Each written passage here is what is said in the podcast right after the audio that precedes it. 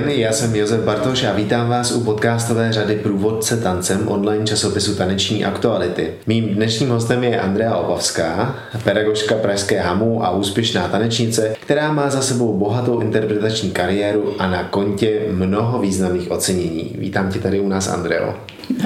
Eh, do dnešního dílu jsem si tě pozval proto, eh, že patříš mezi takovou významnou kohortu 40 a 40 českého současného tance, což úspěšně vyvrací ten e, mýtus, že tanečník tančí maximálně do 40 a potom odchází do důchodu. E, nicméně ty si nedávno prodělala kompletní operaci kyčly a momentálně tě nemůžeme vidět nikde na jevišti. Jaké jsou tvoje pocity vzhledem k návratu na jeviště? Vrátíš se? To já nevím. Já bych moc ráda, protože si stále ještě úplně nedokážu představit život bez té interpretační části, ale jestli se tam vrátím, je, nebo záleží i na tom, v jakém stavu ta moje kyčel bude a bude i druhá kyčel, jestli ještě budu mít tu příležitost a jestli ještě budu mít co říct. Tak vzhledem k tomu, eh, co máš už za sebou, tak bych neočekával, že ty příležitosti by nebyly a co z toho tedy slyším, ráda by se vrátila. Jaké pocity to vlastně s tebou tady ta eh, změna do jiné osobní etapy životní, jaké pocity se to sebou přináší? Co právě teďka prožíváš? Pro mě, když mi bylo před více než tři čtvrtě rokem sděleno, že mě čeká nevyhnutelná už eh, totální endoprotéza kyčelního kloubu, tak jsem si vzala pro sebe čtyři měsíce čas, abych se s tím nějakým způsobem srovnala. Pokusila se třeba najít ještě nějakou alternativu, abych nemusela na tu operaci. Dala jsem si pro sebe sama deadline 1. dubna. Ta diagnoza mi byla sdělena někdy začátkem prosince. A zároveň jsem si dala i ten čas, abych nějakým způsobem tu myšlenku střebala protože to bylo velmi těžké. Já jsem samozřejmě tušila, že musí přijít nějaký předěl v té mojí interpretační kariéře, protože člověk nemůže být tancovat do 100 let. Ale samozřejmě ta diagnoza byla takovým jako zdviženým prstem nebo něčím ultimátním. A já jsem vlastně za to strašně ráda, že jsem si ten čas vzala, že jsem se na to mohla připravit, že jsem se s tím mohla srovnat i s možností že už se nevrátím nejen na jeviště, ale že se může stát, že se nevrátím už ani jako aktivní pedagog do vedení tréninku, protože jsem vůbec nevěděla, jak se ta kečel bude hojit, co mi dovolí, nedovolí. A doteďka to nevím, protože zkouším teprve, kam, kam mě to pustí. A zároveň to byl i čas, kdy jsem vlastně si říkala, jaké jsou moje další možnosti a jak vlastně nově ten život uchopit. Ty jsi zmínila, že to bylo zhruba období od prosince do dubna, pokud se nemýlím. Je to tak? Mm-hmm. Jak se dá smířit s něčím takovým, že vlastně po takové době, co tančíš, co tě vidíme na jevišti, co tě známe z různorodých choreografií, tak eh, opustíš případně nejenom jeviště, ale tedy i ten taneční sál, to aktivní vedení tréninku. Jak je, jak je možné se s něčím takovým srovnat během tak krátké doby? To není jenom čtyři měsíce, to byly dva roky intenzivní bolesti taky čle. Jo, takže tomu předcházela prostě dvouletá intenzivní bolest, kterou já jsem částečně ignorovala, částečně prostě přetavovala v něco jiného a samozřejmě léčila různými injekcemi, různými léky, různými preparáty, akupunkturu, kraniosakrální, prostě všemi možnými způsoby. A samozřejmě je to i ten věk, protože ty se řekl, že hmm. jsem čtyřicátnice, ale už tak pomaličku už sahám k té padesátce. Takže i, te, i ten věk, kdy jsem si říkala, a co dál, a jestli mě to ještě v této míře naplňuje. A naplňuje tě to? Naplňuje, ale už trošku asi jinak. Mohla bys být konkrétnější, jak jinak tě to teda naplňuje? No já jsem si vlastně uvědomila, že už uh, strašně dlouhou dobu jsem byla v jednom souboru u Lenky Wagnerové, což je nádherná etapa mého života ale najednou jsem si začala uvědomit, že ta propast mezi mnou a některýma nově příchozími tanečníky se zvětšuje a zvětšuje. A tím myslím jako věková a tím myslím i možnostmi, co já jsem schopna dát, co jsou schopni dát oni, zájmy, které mám já, zájmy, které mají oni. A říkala jsem si, jestli tahle ta vlastně propast je i pro toho diváka únosná. Téhle souvislosti mě napadá ještě jedna otázka. Eh, jaké je to vlastně tančit na jevišti s lidmi, kterým je třeba o 20 let méně? Je to moc hezké. Je to moc hezké, protože oni jsou velmi inspirativní. Oni mají už úplně jinou energii, než mám já. Eh, mají jiný pohled na svět, protože ten tanec není jenom o tom, že prostě jste na jevišti, děláte nějaké pohyby, ale je to i o tom velkém čase, který spolu trávíte, kde si vyměňujete názory, kde spolu sdílíte svoje problémy, svoje radosti, eh, kde se vzájemně učíte, protože já si o těchto lidí, kteří jsou třeba o 20-25 let mladší než já, neskutečně usčím. To je fakt jako už jiná generace. Takže je to moc krásné ale mě spíš šlo třeba o tu i významovou stránku. Jo, jako že, že jsi v nějaké roli, s tou roli už deset let stárneš a třeba se tím mění ti tanečníci a oni jsou mladší a mladší.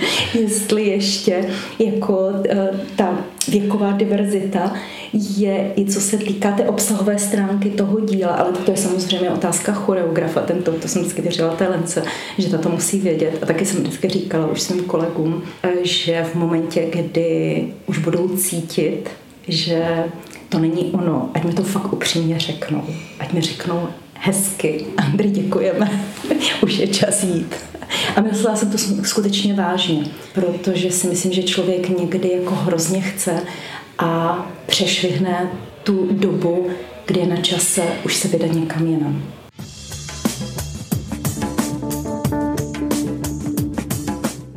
Kdy si přišla poprvé na ty myšlenky vydat se někam jinam, jinou drahou, jinou cestou? No mě už to napadalo eh, v době covidu. Už to byl pro mě takový čas, kdy jsem se na jedné straně trochu jako zastavila, respektive uvěznila doma. Nezastavila jsem se, protože jsem měla jako jinou práci, jiný druh práce, ale říkala jsem si, teď jsem se zabrzdila, ale dál, dál stárnu. A to mhm. tělo, samozřejmě člověk udržuje neustále. My jako tanečníci jsme fakt odsouzeni k tomu se neustále hýbat. Protože já vím, že kdybych se nehýbala, tak to tělo se úplně rozpadne. A navíc jsem fakt zjistila, že ten pohyb mě dělá dobře psychicky. Že když ho nemám, tak opravdu mám tendenci upadat do nějakých smutků a bolestí a ten pohyb mi vlastně dává tu šanci ten svět vidět jinak, optimističtěji. Takže už v době covidu. No.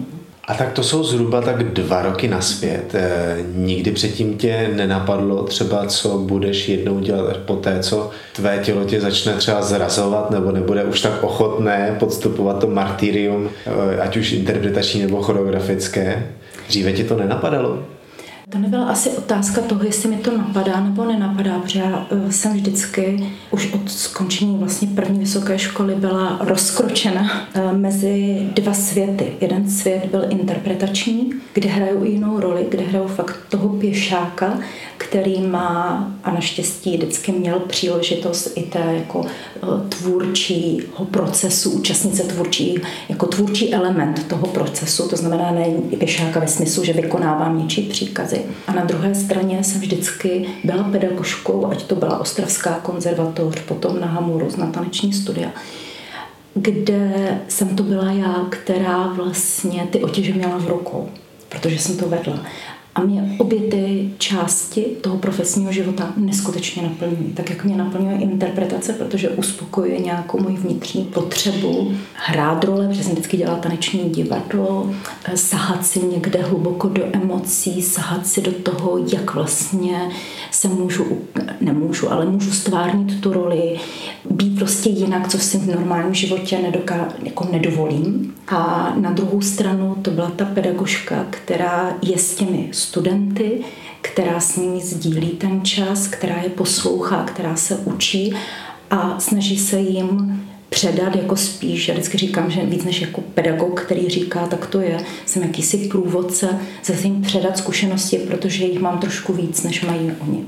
Obě ty profese, teď možná bude to znít pateticky, ale fakt miluji možná to může znít pateticky, ale zároveň to zní krásně, protože není nic lepšího, než mít vášeň v životě pro nějakou uh, aktivitu. To já mám. Já jsem to na vášní.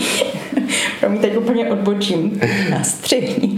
Já jsem ve svém znamení bík a v čínském horoskopu jsem ohnivý drak. A když jsem to řekla, svojí milované mongolské masérce, tak se jenom na mě podívala a říkala, ježiš, to je koktejl.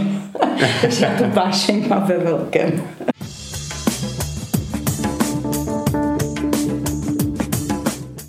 Andrejko, ty jsi vzděláním historička a filozofka. E, zároveň teda si sama zmínila, že působíš na Pražské hamu a ta pedagogika tě neskutečně naplňuje.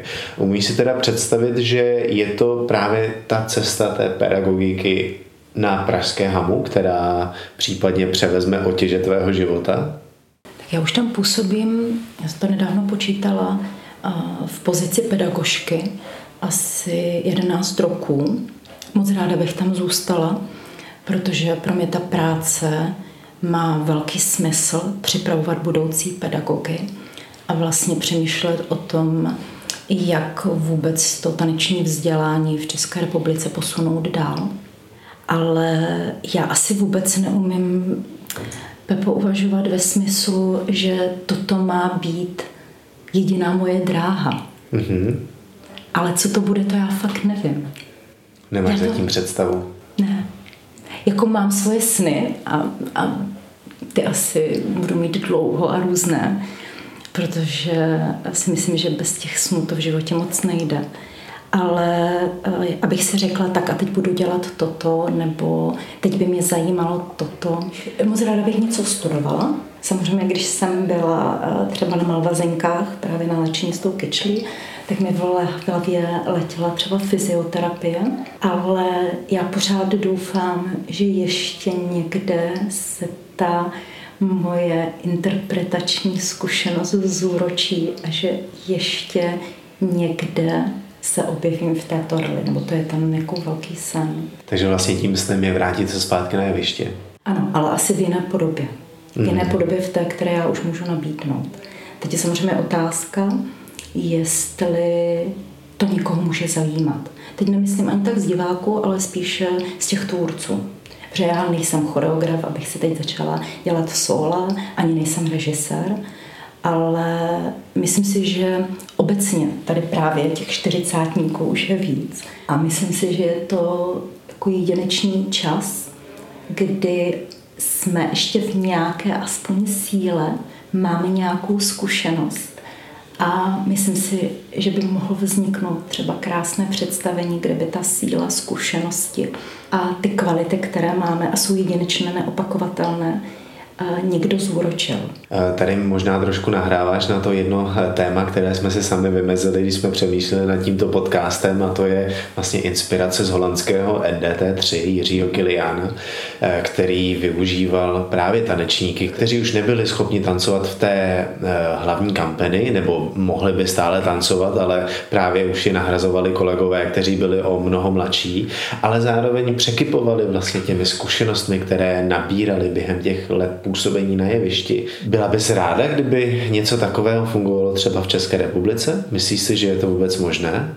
Nevím, jestli je možné, aby přímo existovala jako kampany typu NDT3, ale myslím, že by bylo krásné, kdyby vznikl alespoň nějaký projekt, který eh, by pracoval s, těmito, s těmito lidmi. Jak by takový projekt měl vypadat? To vůbec nevím. Jenom říkám, eh, že si myslím, že je tady opravdu jako velká škála zajímavých tanečníků, tanečnic v tomto věku a jaké by bylo téma nebo jak by to bylo zpracované, to si myslím, že by mohlo vzniknout právě pro setkání těchto lidí pospolu. A samozřejmě v souvislosti s tím, kdo by se toho chopil, kdo by přišel s nějakou myšlenkou. Myslím si, že nemusí jít zásadně o to, že tím tématem by bylo, jak se cítíš po čtyřicítce, ale vlastně zkušenosti, které člověk má obecně v tom životě, protože mi opravdu po té čtyřicítce člověk přichází do jiné etapy života. A myslím si, že tohle by bylo jako zajímavé. Plus jejich samozřejmě fyzikalita, jejich zkušenosti, jejich chemie, zájemná, která by se tam objevila. Ty jsi ještě zmiňovala, že v tomto věku eh, ten tanečník nabízí trochu něco jiného, než nabízel předtím. Mohla bys to zkusit nějak eh, pojmenovat? Dokázala bys to? Já si myslím, že úplně v té obecné rovině by se to dalo nazvat zkušenostmi, které jsou jedinečné, které jsou nepřenositelné a které si člověk vlastně ukládá jako jakési vrstvy, ať se to projevuje třeba ve znalosti svého těla, protože já cítím, že svoje tělo znám daleko víc a podrobněji, než tomu bylo před deseti lety. Daleko víc ho vážím a daleko více o něj starám. A plus to jsou samozřejmě ty osobní zkušenosti, které člověk získává v průběhu toho života a zákonitě nemůže mít ten 20-letý tanečník, který je ale zase okouzlující třeba v té energii, v té pružnosti toho těla. Ale myslím si, že i s tím rok, eh, věkem roste jakési charisma těch lidí. Takže to jsou, to jsou možná ty kvality nebo já nevím, barevnost těch lidí, která je jiná. Možná je to barevnost těch lidí, která je jiná než eh, u toho mladého člověka. Myslím, že je to stejné, jako když se člověk v tramvaji podívá na tváře lidí, kteří s ním jedou a je někdo namalovaný a nebo eh, krásně oblečený, má hezké tělo, tak v té tváři, v těch rysech se strašně zrcadlí ten věk ty mladí lidé mají takové hrozně hebké, jemné rysy a čím člověk víc stárne, tím nejde jenom o ty vrázky. Někdo třeba vrázky moc nemá, ale fakt mám pocit, že se to jako vpíše do té tváře i do toho těla.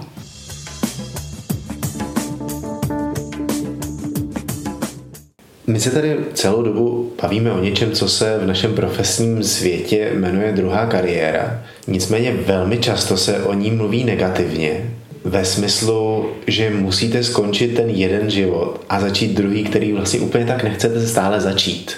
My se tady ale o tom bavíme trochu jiné rovině, že to má i nějaká ta pozitiva a že je to vlastně přerod do možná jiné etapy života. Co by si řekla, že právě na tom přerodu do té jiné etapy života je to pozitivní?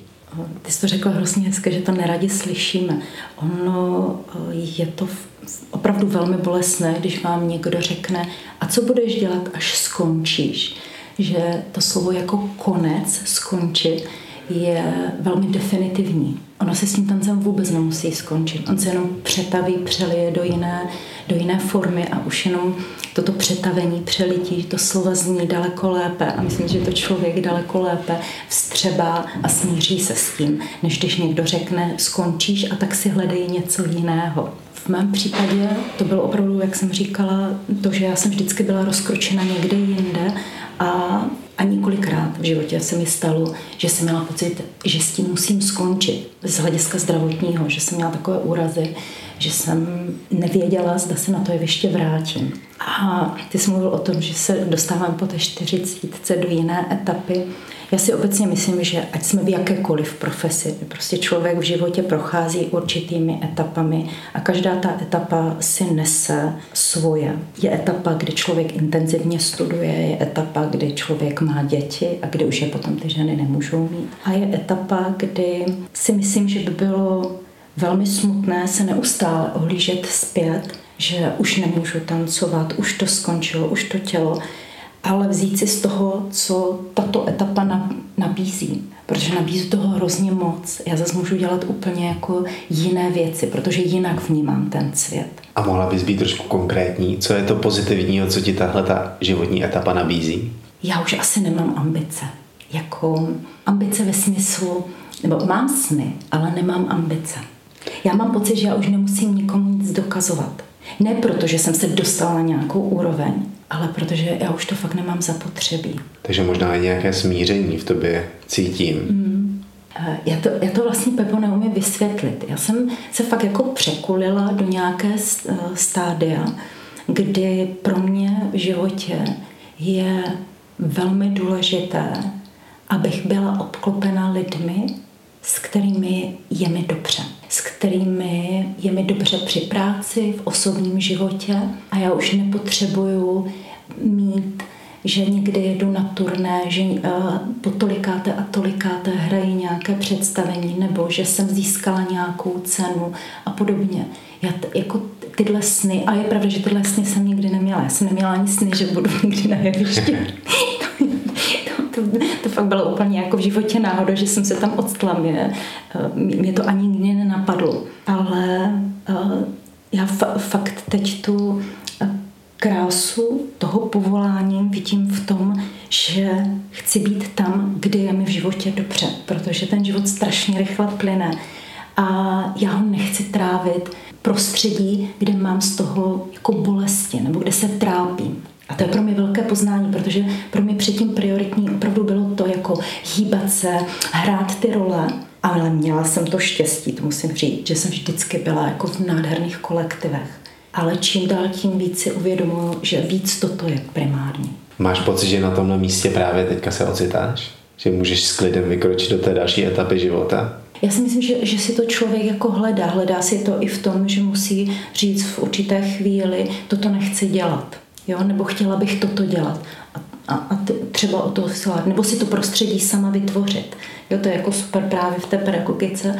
Vlastně pedagog má otěže v rukou, nebo když vedeme tréninky, nebo někde právě jako v divadle vedu nějakou pohybovou spolupráci, tak že máte ty otěže v ruce a vlastně tu atmosféru tvoří ten člověk. Takže to, to, jako, to je to pozitivní. No. Zajímalo by mě, jestli se během své kariéry, kromě té fyzické přípravy, věnovala i nějaké psychické přípravě.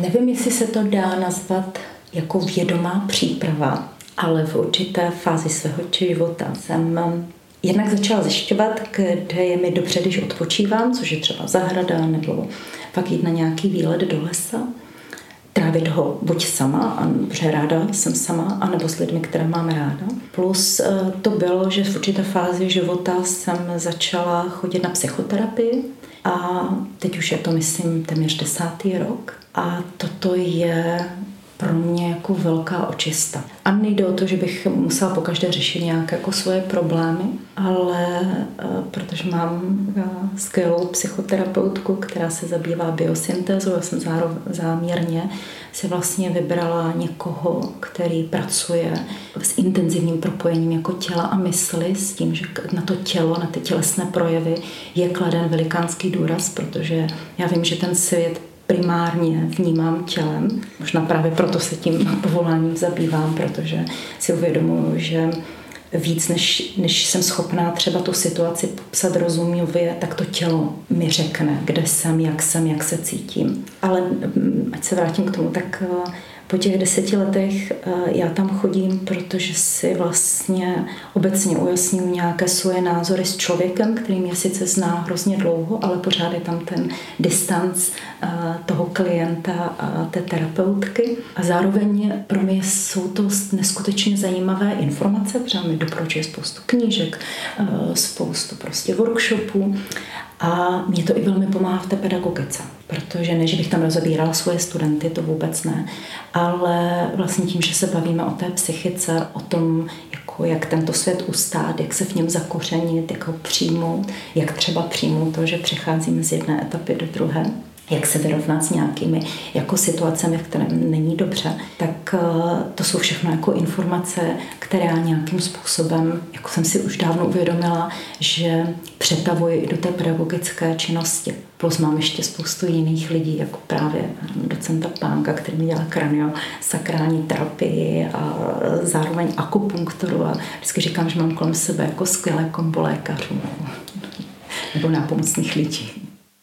Andrejko, moc krát ti děkuji za tvůj čas, který si tu s námi strávila, že jsi byla naším hostem a vůbec za to, že jsi byla ochotná se podělit s našimi posluchači o své prožitky a emoce. Velmi si toho vážím. Já ti moc děkuji za pozvání. Naslyšenou.